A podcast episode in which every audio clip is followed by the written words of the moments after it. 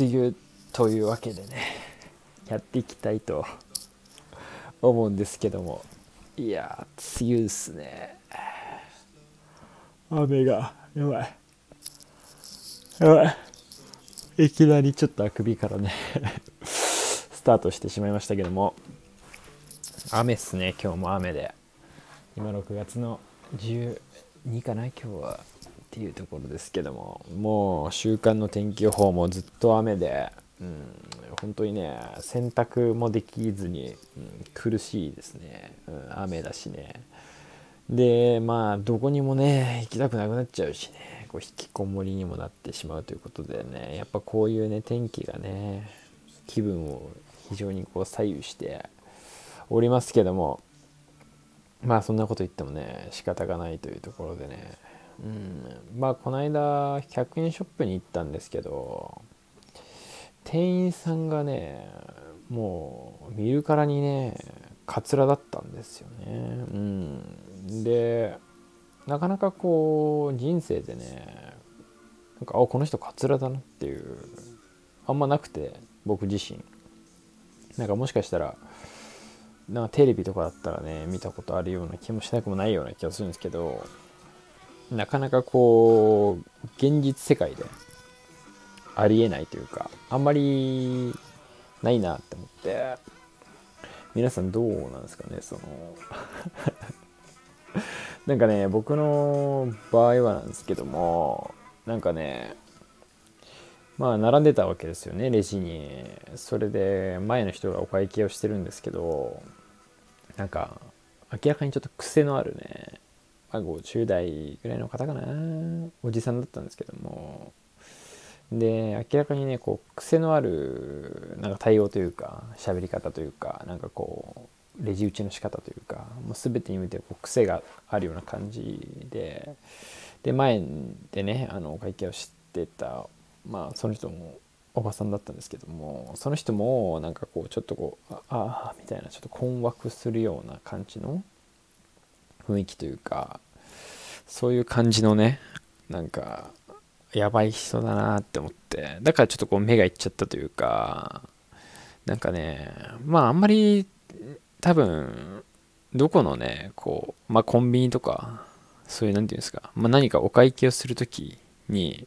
まあ人によると思うけどでもあんまりこう店員さんのことって見ないというかあとこう何て言うの顔とかまで見ないというか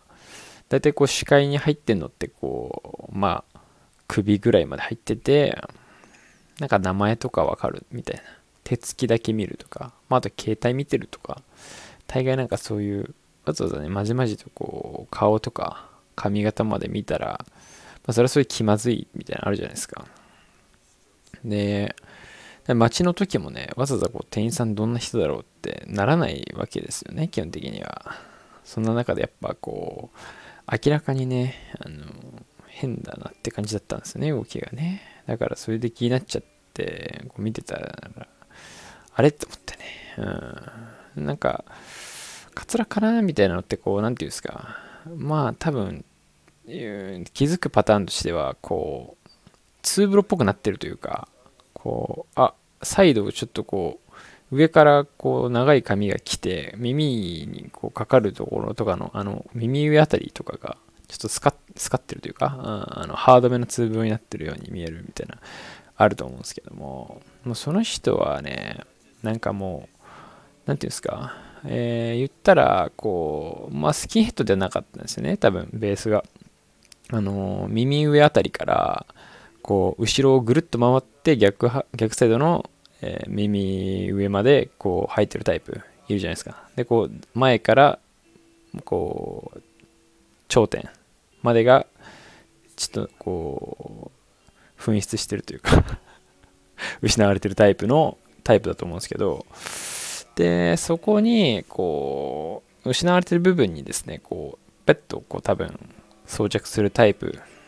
のものだったと思うんですけどでそれをこう載せてたんですけど、多分こう載せ方が多分間違えてたというか、ちょっとこう前寄りすぎた。で、前、特にこう、右斜め前ぐらいになってた印象でしたね、僕のパッと見では。だからこう、2ブロックになるとかじゃなくて、ちょっとこう、なんていうんですか、こう、後ろの、まあ、大体つむじがあるところら辺あるじゃないですか。こう、だからまあ、一番上、やや後ろ寄りの方と、ここの、その髪の毛、本来の髪の毛が生えてるところに、こう、もう、境目みたいなのができてるんですよね。こう、一旦、一旦こう、だから、髪の毛が、もう、こう、なんていうんですか、もう、カツラの髪の毛も、こう、まあ言ってしまえば、中心は密度が濃いですけど、こうやっぱ先に行くに従ってね、まあ、自然に見えるように、こう、まあ髪の毛って基本そうじゃないですか。こう先に行くほどちょっとこう薄くなってる仕組みじゃないですか。その部分がちょうどこう、なんていうんですか、本来は、その生えてる部分まで来てないといけなかったんだけど、その部分がもうちょっと手前まで来ちゃってたっていうね、現象だったんですけどちょっと長々とね、説明しまししてしまいましたけど、まあ、初めて出会った体験だったんでね、思わずね、そこでやっぱ言えないじゃないですかね。だからこういうとこでちょっと共有しておきたいなというところでね。まあ、自分もいざそういう風な時が来たら気をつけたいなというか、うん、やっぱりしっかりね、あの、やるならやるでしっかりやっていきたいなというか そういう風にね、うん、思ったというか、うん、あとだからそういうやばい行動とかが、そういう結果を招いてるんだなというか、うん、別にその人が普通の対応だったら多分、さほど気にならなかったんじゃないかなっていうところも含めて、あんまりこうやばいね、行動を普段からしないようにしなきゃなと思っているんですけども、まあ私もね、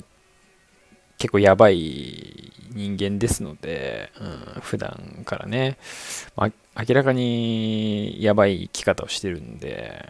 ちょっとね、そういうところでやばさがバレるとあれなのかなっていうのもあるんですけど、相変わらずやばいぐらいにね、こう、古着をね、買ってはいるというか、あ、まあ最近ちょっと控えめというか、まあディグりに行けてない、ちょっと梅雨のせいにしてる部分もあるんですけどね、うん、ちょっと行けてない部分もあるんですけど、ちょっとやっぱり毎週行くのを目標として、ちょっとね、先月とか、なんかあんまりちゃんと数えてないくなっちゃったんですけど、今ちょっと目標としてはね、やっぱ月100着ぐらい買いたいなってっていうのをね、ちょっと一つ目標にしてるんですけど、今月はちょっとまだね、多分全然買えてないなっていう、今もう2週目くらいまで来ちゃいましたけど、まだ多分20着も買ってないんじゃないかなっていう、ちょっとね、今、黄色信号な感じのね、感じになっちゃってるんですけど、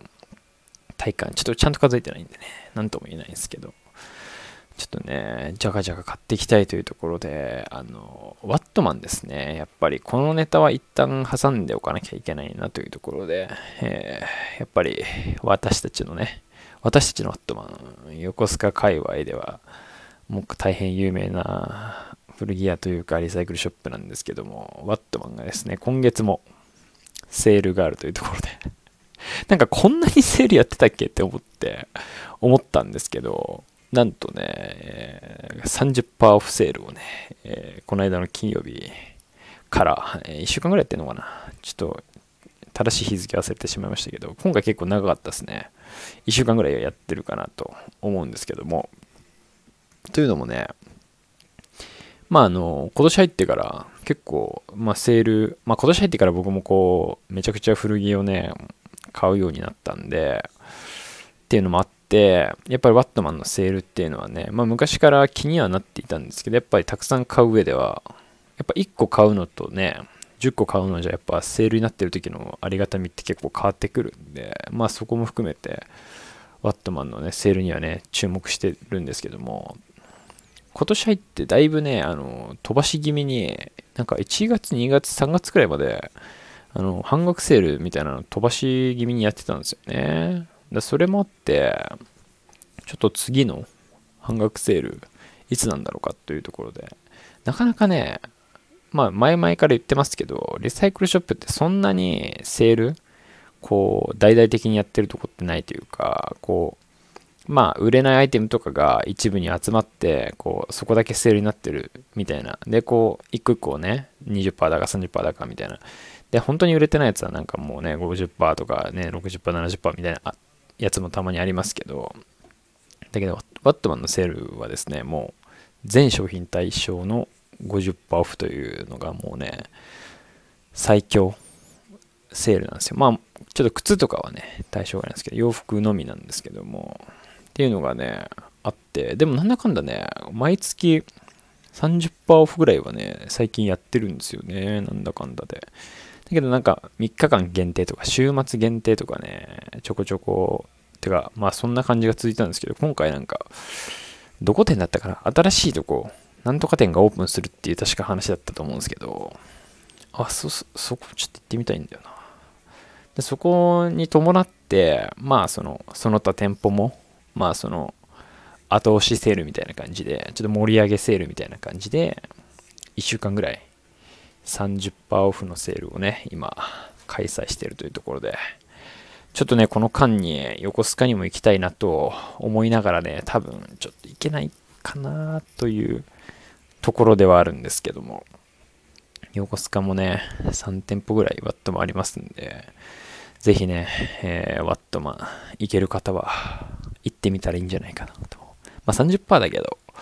けど30%オフでもだいぶね、うん、ありがたいやつはありがたいなとか、まああとはちょっとこう、むしろこう安いのをディグるのもいいんですけど、ちょっとね、これを機にいいやつじゃないけど、まあいいいいのというか、まあ値段がついてるやつの方が、まあ、お買い得だったりもするっていう節もあるんで、まあ、ワットマンで値段がついてていいのがあるかっていうと、ちょっとまあグレーなんですけども、まあそこはね、まあお得さを求めるなら、いっぱい買うか、えー、いい、ちょっと高めのやつをね、狙っていくか、まあなんかブランドとか置いてあるとことかは結構ね、うん、それこそまあ、半額とかだとね、結構いかつい値段になったりするやつもあるんで、まあそこも含めて狙っていければいいかなと思うんですけども、ワットマン。で、僕もね、先日ちょっともうね、早速ね、1回行ってきましたけど、そこはなんか7個くらいしか買えなかったんだよな。7個、7点でしたかね。うん。だから多分実質今月20も買ってないな。10、20弱だね、まだ。7点ぐらいしか買えなかったんですよね。結構見たんですけど、やっぱり、うん、30だとちょっと渋いなというか、うん、あとなんか、うん、ぶっちゃけ香り映えがないというか ほぼ毎月、まあ、月に1回ぐらいだから、そのセールのタイミングぐらいではチェックしに行ってるんですよ。ちょっとあんまりこう、距離が近距離じゃないんで、っていうのと、まあそんなに、なんて言うんだろうな、頻繁に行って、いいのがあるかっていう感じも僕の感じではもしてないんで、まあ、セールのタイミングで行っていいのがあれば買うみたいなんで、だから月に1回くらいは行ってるんですけど、で、今月入ってもう今6月になったんで、半年ぐらいはね、あの、動向を見てるんですけども、やっぱね、あんま変わってないというか どうなってんだろうな。なんかラインナップがね、あんまり変わってない気がしてて、まあこれもまたあったなみたいな。まあわかんないです。僕がこうたまたま気になるやつみたいなのがなんか変わってないだけでで買わなかったからずっとあるみたいな状態なのか。だから僕が買うものと売れてるものにちょっと相違がある可能性がまあ大いにあるんですけどもそこがねちょっとだから在庫の回転みたいな意味でなんかあんまりあなんか見たやつまたあるなみたいなの結構まあ僕割とこう全部見たい派なんで、で、相当記憶、なんかまあ、その中でも、こう印象に残ってるやつって結構あるじゃないですか。これ、ああ、どうしよっかなって迷うやつとかって、まあ、ちょっと覚えてたりすると思うんで、それがね、また、またあんなって思って。ちょっとだからね、もう一個、まあ、とりあえずあるんで、そこ、期間内にはね、行けたらいいなと思いながら、うん、横須賀ちょっと厳しいかもな。まあ行けたらディグりに行きたいなと。もうちょっとディグりに行きたくて仕方ないんですけどね。なんか結構だから、最近その、まあ、出品、今日結構出品作業してて、なんか出品してないなとか思って、ディグらなきゃなとかって思ってたんですけど、あ、ディグらなきゃじゃねえよ。ディグり、ディグってる割に出してないなっていうふうに思ってたんですけど、なんかね、思ったよりなんかなかったんで、思ったよりディグれてないのかもしれないですね。やばい。やばいんだよな。それがやばくてちょっとね、今ちょっとピンチというか なんか一人で勝手にこう危機に陥ってる感じはあるんですけどねちょっと出品しないとなっていうか、うん、買ってばっかりで、え、ただの買い物にちょっとねなりかけてる部分もあるんで売っていかなきゃなというところなんですけどもだからそこの辺もねすごくこうまあ出品とかまあ最近そのまあドロップ昨日かな一昨日ぐらい一昨日かもうドロップちょっとやったりとかしたんですけどまあ、僕は基本的にこう、まあ、メインのね、さばきルートとして、一応ね、メルカリとドロップ、二軸で頑張ってはいるんですけど、あとまあ、直接ね、あの僕から買ってくれる方もいるんで、そこでまあ、まあ、実質3ルートなんですけども、なかなかこう、まあ、直売りの時の方が、まあ、言ってしまえば、こう、僕の熱量とか、なんだろうな、良さを理解してもらえる部分結構あって、なんかすごい、まあ、大体僕が面白いと思ったものを買ってるようにしてるんですけど、まあさっきもね、ちょっとあった通りというか、まあ、あった通りではないんだけど、僕がね、こう、買うものてかいいなって思うものとこの、えー、売れるものみたいなのとのちょっとズレみたいなの結構あるのかもしれないなっていうのをまあ分かってはいたんだけどちょっと受け止めないといけないなっていうフェーズに来たのかなっていう感じも結構あってっていうのもだからまあ本当に何て言うんですかね僕は結構まあ僕がいいとか悪いとかじゃなくてみんながいいか悪いとかじゃなくてなんかやっぱり結局人があんまりいいって思うものに対していいって思えない節がねどうしても僕はあるんでなんか自分なりの良さっていうか自分だけが思う良さみたいなのをもう求めがちなんですけどもそれを理解してほしいみたいなところもあってだけちょっと矛盾してる部分がねあるのかなっていうか、うん、だからなんかすげえいいなって思うものが、結構だから僕からしたらいいなっていうポイントというか、まあ、ものとしていいなっていうのが結構集まってきてはいるんですけど、なんかそれが例えばこう、まあ、ブランドがついてなかったりとか、こうまあなんていうの、ディティール不足というか、だったりとか、っていうのとかも含めて、なんかこう、今ある環境でだとちょっとこう難しいっつうとあれなんだけどちょっと逃げてる感じがするんですけどなんか求められてる感覚と違うなっていうか求められてるっていうかだから今のさっきのねこう言った販路みたいなんで言うとちょっとねズレが大きくあるなっていうのをすごく感じて感じていてというか感じるようにちょっとなり始めていてだけどこうある意味そこもまだ割り切れてなないというかこういうのがいいんでしょみたいなのが分かっていながらもなんとなくこうそれは変えないみたいな変なプライドがあったりとか、うん、まだちょっと人のことバカにしてますからね僕は。なんかもうこういう、なんか、だから、なんて言うんだろうな。今って、ものすごく情報が、まあ当たり前ですけど、情報化社会が進みすぎてるがゆえに、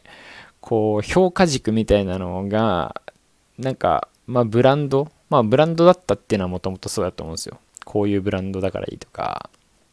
で、まあそもそもヴィンテージとか古着買うようになってくると、まあ、タグがね、一発古いからいいとか、まあもちろんあると思うんですけど、そこからこうどんどん、まあ値段が下がるにつれてですけど、こう、なんかディティールになってきたりとかするんですよね。で、結構細かいディティールとかになってきて、ここがこうなってると、一発古いとか、ね、ここがこうなってるからいいみたいなのが、こう、ある種売り文句として、なんか、まあ歩き始めてるものがいくつかあって、で、結局なんか、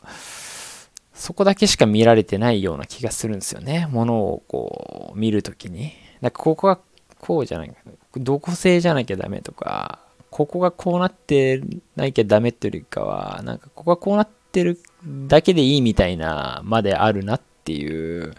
のを結構感じてまして、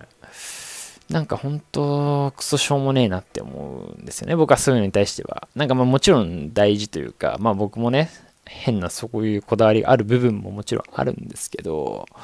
なそう言われれば言われるほどそうじゃないところの魅力みたいなのを探したくなっちゃうんですけど、まあ、ある種僕がそこをこうまだ訴求できるレベルに達してないっていうのももちろんあるしっていうのをね本当になんか頭が痛いなっていうのはねあるんですよ。本当に。最近も苦しみの中にいるというか。どうしたらこれをもっとなんか伝えられんだろうなっていうのは結構難しくて。だからもうちょっとね、なんか方法を考え出さなければっていう感じなんですけど、やっぱ TikTok かな TikTok やんなきゃ。TikTok ちょっとね、マジで1ヶ月半ぐらい今丸サボりしちゃってて、フォロワーなんか2000人くらいになったんですけど、なんかディグ動画載せんの飽きちゃったんですよね。もう、なんか伸びるんですけど、なんかあのまま伸びても仕方がないなって思っちゃって、そこをもっとこうなんだろうな。うまくそっちでバズれればいいかなっていうのはね今ちょっと考えながらただちょっとねコンテンツを作るのがちょっとまだ難しいなっていうか思いついてない部分があってね。はい。ちょっとそこからまずねやり始めないといけないかなっていうか。けどかといってねそれでこう結局は何がいいのかっていう話になっちゃうじゃないですか。で、もし仮に僕がそれを、まあだから、既存のいいとされてる概念じゃないものの中で、ここはこうだから、まあ、別にブランドついてなくてもいいよねっていうのを探そうみたいになって、仮にちょっとバズっちゃったりとかすると、結局、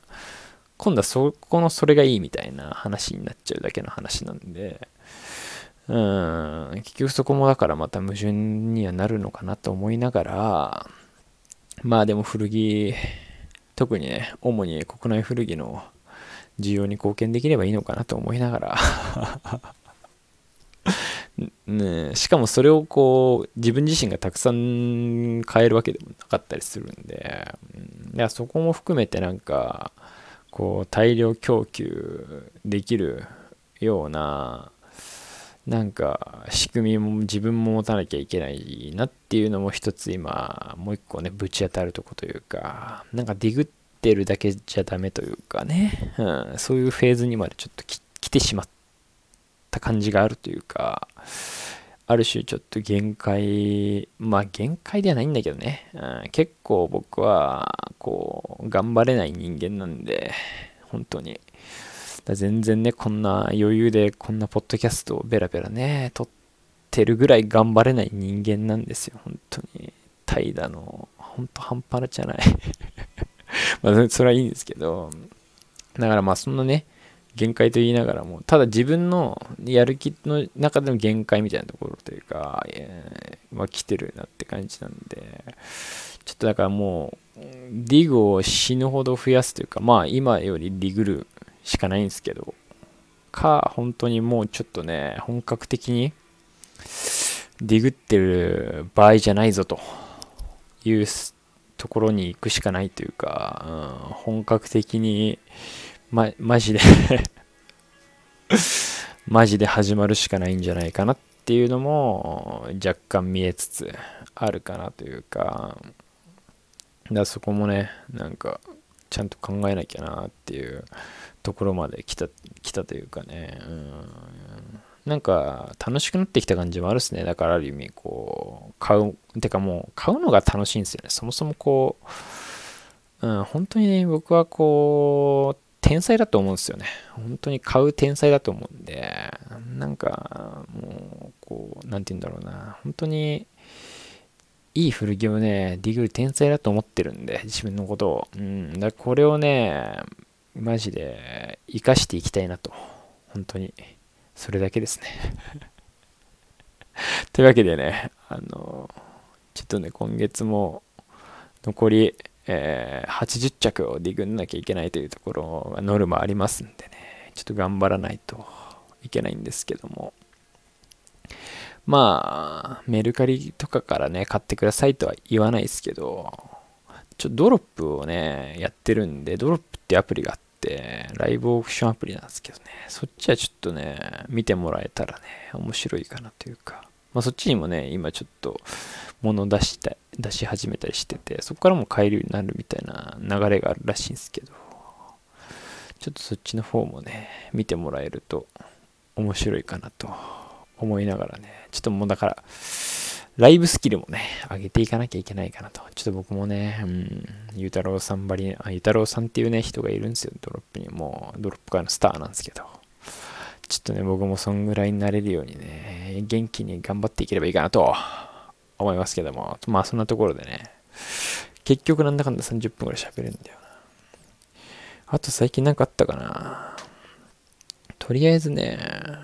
まあ、もういっか。もういいわ。ちょっと今一個思いついたんですけど、ちょっとまたこれは次回に回そうかなと思いますので、また